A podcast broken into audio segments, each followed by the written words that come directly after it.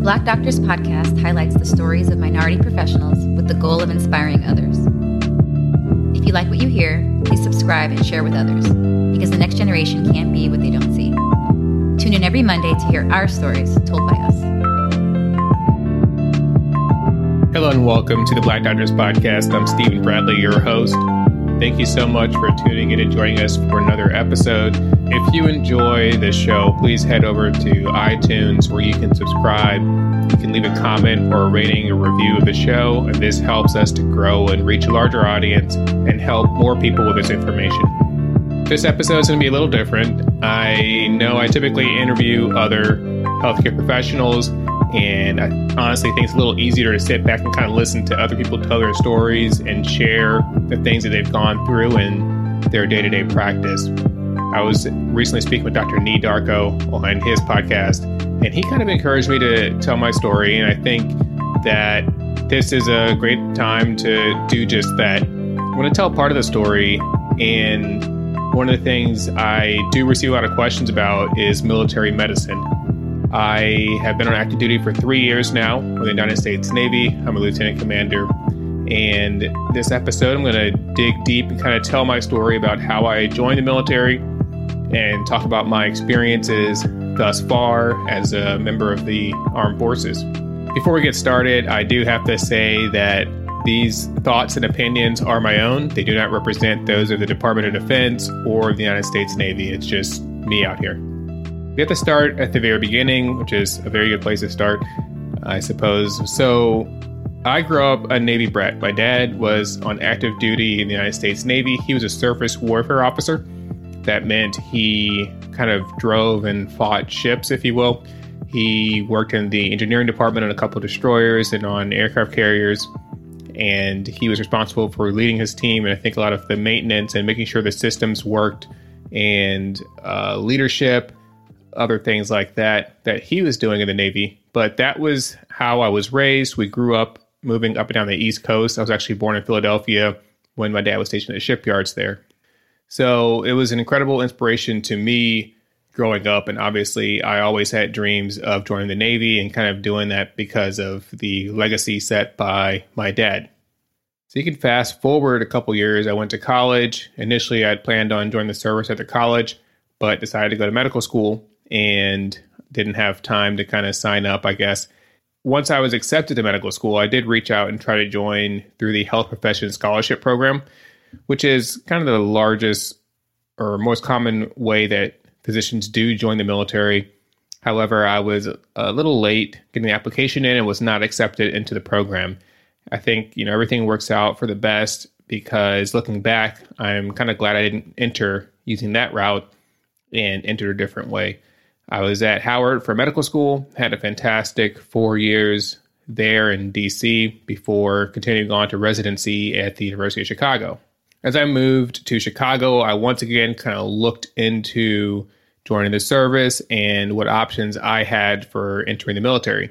I learned about the Financial Assistance Program, which is a scholarship program. It does give some additional bonus money during residency. I think the numbers were about $60,000 a year during residency. Now, this is pre-tax, so I found out pretty early on what taxes look like on that sum of money. So the program paid me this additional money for 3 years, and in return, I owed 4 years in active duty service. Contrary to popular belief, the Navy did not pay off my student loans. They did get me for cheap. So again, it was just the 3 years of extra kind of bonus money that I received in residency with a 4-year commitment once I finished residency. I was able to use some of that money to pay off some loans that I had and to invest it in other areas. So that was nice. Obviously, living was a little easier for me in residency. Towards the end of residency, I really wanted to go into critical care. That was my dream since being a medical student at Howard and rotating in the surgical ICU. I loved it. I knew I wanted to be an intensivist. So as I was preparing to apply to fellowship, I knew I was like, well, I should probably check in with the Navy, because this whole time, like the last 3 years of residency, the Navy didn't really reach out to me. I was just kind of hanging out on my own, just, living life, enjoying residency, enjoying Chicago. So I ended up Googling a couple of different names and trying to research who was in charge of Navy medicine. Let's see, that's like a pretty much complete civilian. That's what I was at the time, in my opinion anyways. Apparently I was actually in the reserves. So I found the name of one individual and I sent them an email. Hey, I'm coming on active duty, but I'd like to do fellowship. Is it possible for me to apply to fellowship? And the reply I received back was, please use your official military rank and title when sending government emails. I was like, okay, well, fired back a response. Well, what is it? And they said, you're Lieutenant Anthony Steven Bradley, U.S. Naval Reserve. So that's when I realized, like, oh, I'm in the Naval Reserve.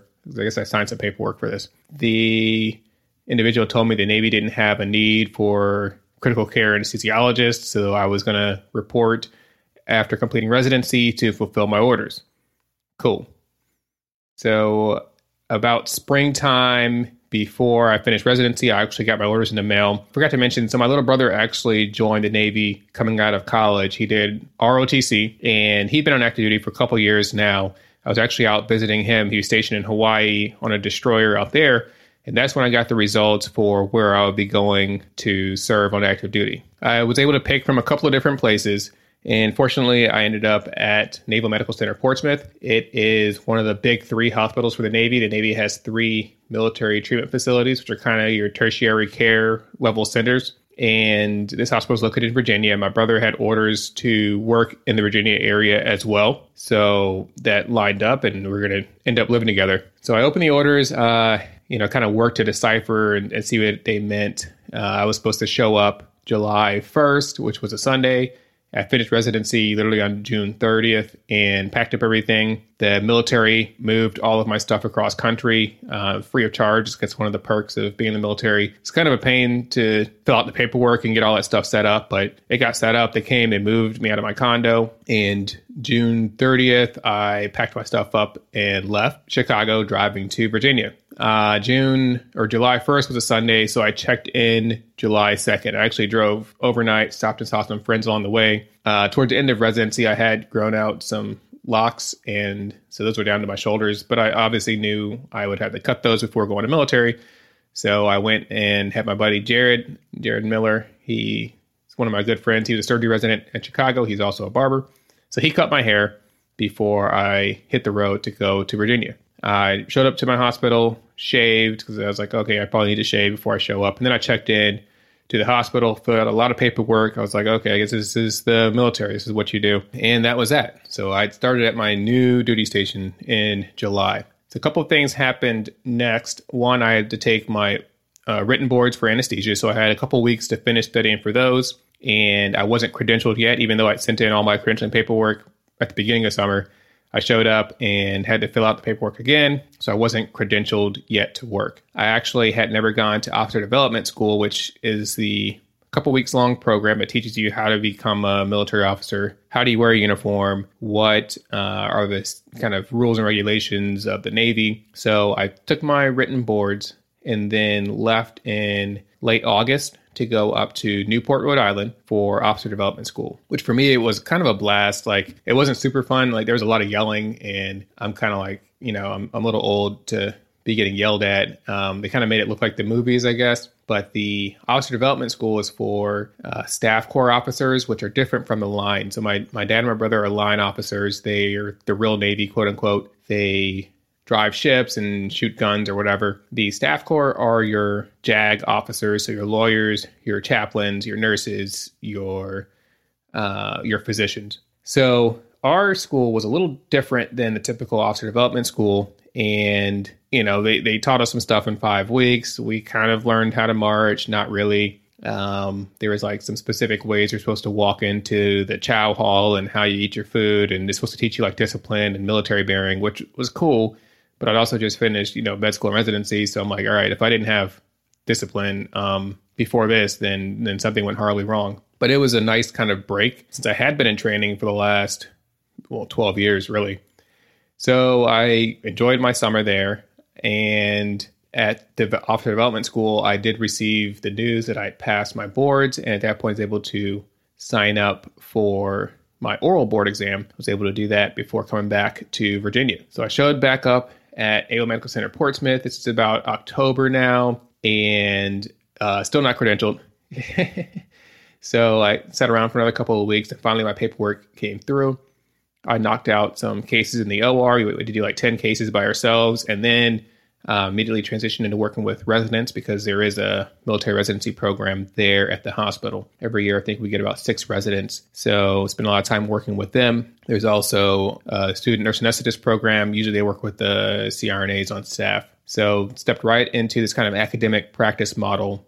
And that was, you know, kind of, I was able to get my feet wet and just practice medicine or anesthesia for the next couple of months. The practice at my hospital is pretty mixed.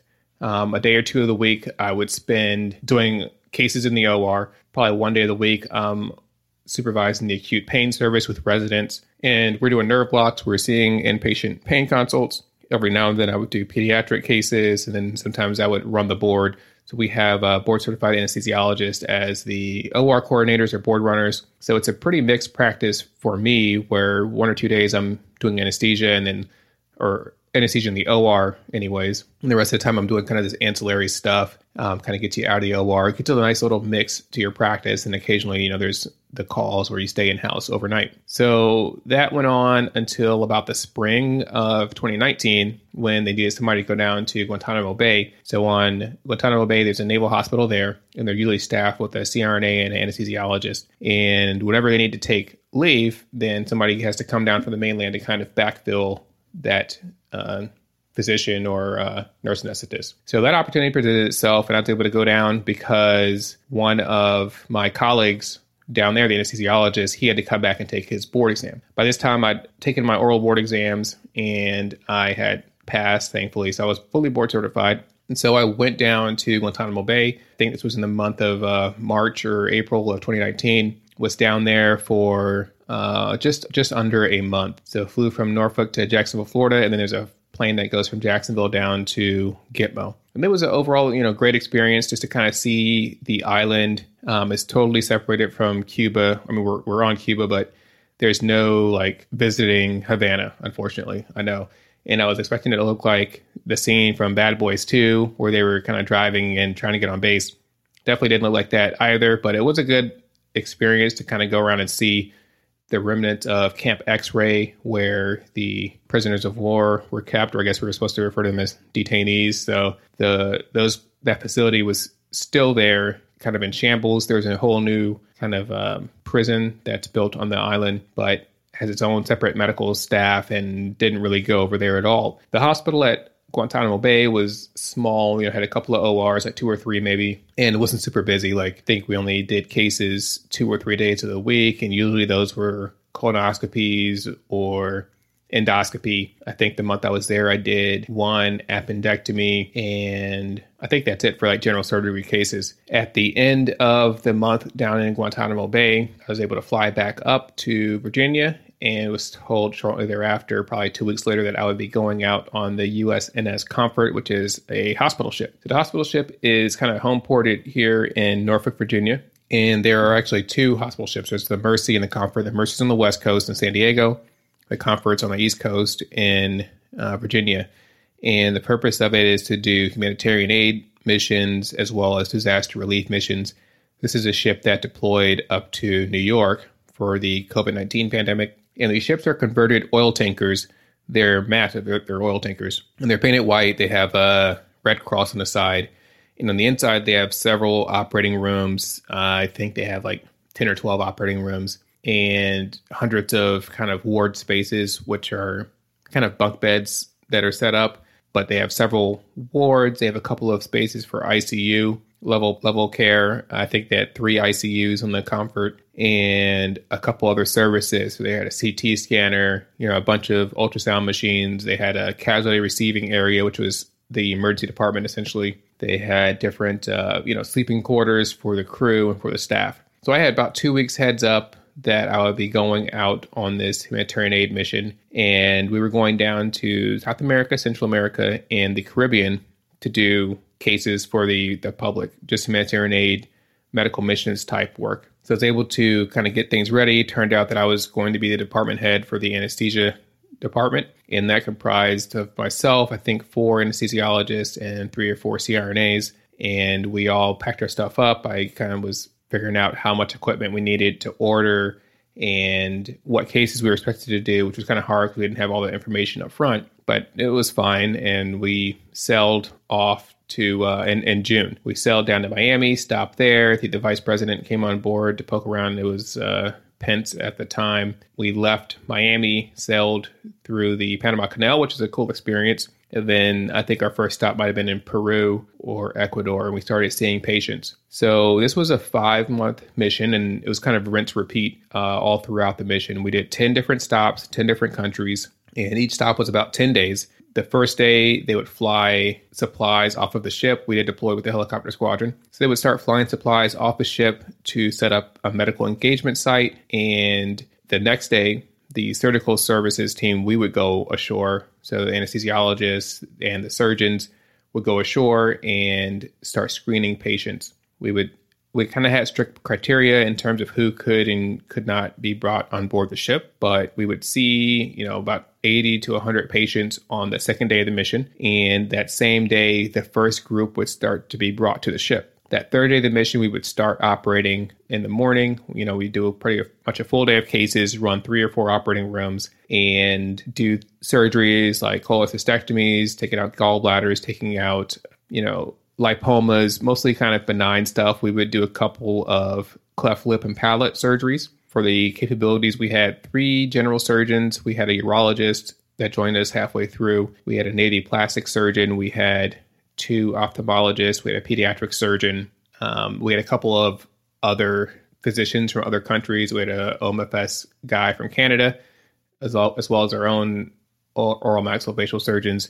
We also had a ophthalmologist from Mexico who was with us for most of the trip. So we would just operate for the next couple of days. We'd bring on that group the night before of patients. They'd be NPO at midnight. We'd take them to the OR the next day. They would spend the night and then leave the next morning. That same day, they'd bring on another group of patients who would spend the night, and they would be the patients that we had operated on the next day. So it's kind of a round-robin deal, and it ended up being about 5 days of surgeries. Averaging about 20 cases a day, it's about 100 cases per mission stop. So it was a very interesting experience. Unfortunately, we didn't really get to experience a lot of the cultures of the countries we went to because we would literally just go off the ship one day, usually, and spend the whole time at this engagement site screening patients. Then we'd spend the rest of the time on the ship. So even though you could see these beautiful countries from sitting in their harbors, you really didn't get a chance to experience any of it. We weren't allowed to get off the ship. We were just there to kind of work and operate and help people. So we did this for 10 different countries. They sprinkled in 2 Liberty ports in there. One was in Costa Rica, where we had 3 days to get off the ship and explore with, a laundry list of rules and regulations. And then we had another stop in Curacao, beautiful country. And my girlfriend at the time was able to, now she's my fiance, but she came down and we were able to spend some time in Curacao. So it was a fantastic break. It really, really helped our relationship because it was hard to kind of communicate because of the distance. And the cell phone reception was pretty bad in a lot of these countries since we were out to sea a little bit in the harbor. And then when we were underway going from country to country, then there was just no service at all. There's barely even any internet access. It was all kind of dial up from the ship. So we finished up that mission trip, came back to Virginia. This would have been kind of winter of 2019.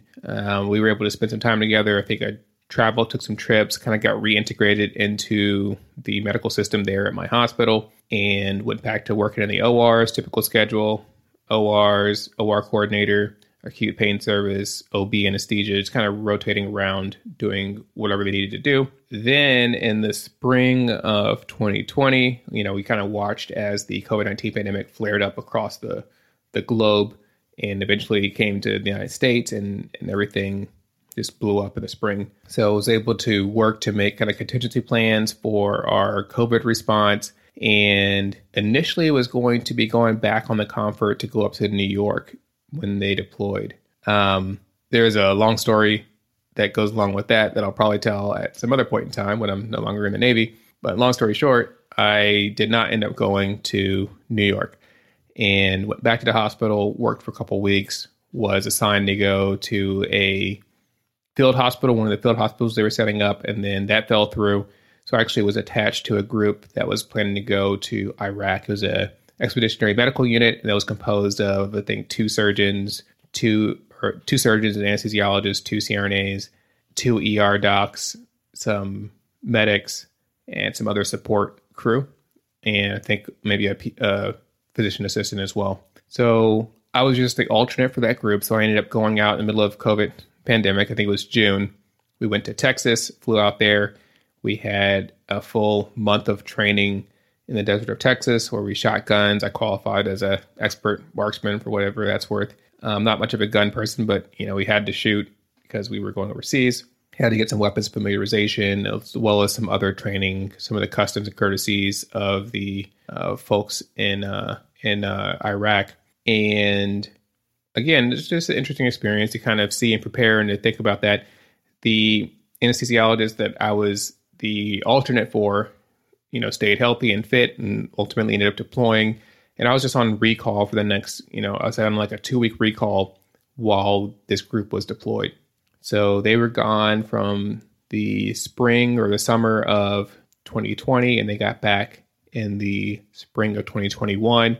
Everybody came back safe and sound, and then I was no longer kind of on standby for that group. So since then, you know, I've just been working at my normal military hospital. You know, a couple of deployments have come and gone, and honestly, I've actually put in my paperwork because I'm coming up to the end of my 4-year service commitment. I owe just over 9 months left. I should be separating probably June or July of 2022 and actually going back so I can finally finish that fellowship in critical care. Really looking forward to that. Overall, you know, it's been a good experience to practice on active duty. You know, there's a lot of history there. There's a lot of legacy. You know, for me, people always ask kind of why or if they should consider practicing in the military. For me, it comes down to your reason why you want to practice in the military. It gives you the opportunity to do stuff that you probably would never do, whether you want to, you know, work on a ship, whether you want to work in an austere environment. If that's your cup of tea, then the military definitely offers you the opportunity to do that. For me, it was family because my dad and my brother were active duty. I really wanted to join and fulfill that family legacy. The one reason I say people should not join is purely for financial reasons. And, you know, it just depends on what's worth the most to you. As military physicians, we do receive a significantly lower reimbursement as opposed to our partners in the civilian world. And if you join for money, there's a good chance that you may end up kind of disappointed or resentful at some point in time if you're not making the salary that your other partners are making. There's been a lot of opportunities to take leadership roles and to learn different things about leadership and just to see how an organization as big as the military functions. So, you know, it's been a good couple of years, but I'm definitely looking forward to finishing up and moving on so I can practice in critical care, which has been the goal since I started residency. I get a lot of questions about military medicine, and this is just kind of scratching the surface because there's so much, you know, more to it about, you know, how does the rank structure work and how do orders work? And if somebody gives you an order that is contrary to your medical judgment and all these questions that I'm constantly being asked. And for a while, I was kind of meeting with people one-on-one through social media. You know, they asked me questions. We set up a meeting and, you know, we talked for 20, 30 minutes, but it was just got to be too much. It was kind of too overwhelming to sit down and chat with everybody that had questions. Every now and then I try to communicate and convey this information through my Instagram stories. But more recently, I decided to switch gears and I actually built a Patreon account, the MilMed Patreon account, MilMed. And on that Patreon account, I've been posting little snippets, maybe 10 or 15-minute episodes in an audio format that answer questions that I've received regarding military medicine. Every month, I'm going to be posting a couple of additional episodes, and it's really going to be just kind of a candid conversation where I answer questions for different people. It is on Patreon. There is a small fee, I think, and the paywall really just kind of focuses the content, allows it to be a little more discreet. I can speak a little more freely than if I was just going to blast this across all of the internet and airways and social media sites. Not that I'm not saying anything horrible and bad, but I do present a fairly unbiased, direct viewpoint and provide answers to questions that a lot of people haven't heard, you know, a straightforward answer. If you're talking to a recruiter, they obviously have a vested interest in getting you to join the military. You really need to speak with someone, whether it's me, whether it's somebody else, that has worked on active duty as a physician. You'd be surprised when you look at recruiters. A lot of times they're enlisted, which means they're not physicians. A lot of times military recruiters are staff corps, which means they're like hospital administrators or nurse corps, so nurses. And again, they have never practiced as a military physician, and they don't know the complex nature of our job in the military, the difference in reimbursements, all of that. So they really can't give you that unbiased but comprehensive picture of what it's like to be a military physician. So if you are interested in joining the military as a physician, I do challenge you to seek out a military physician to chat with. Check out the MilMed Patreon account. I have a link in my bio on my Instagram account, Steven Bradley MD. Additionally, you can check the show notes, and I'll make sure to send a link to the MilMed Patreon account there. Thanks so much for joining and listening to this episode. Hopefully you found it helpful and informative, just another aspect of practice. And tune in maybe later this week. I think I'm going to try to record another episode of Office Hours. If not, definitely check us out again next week here on the Black Doctors Podcast.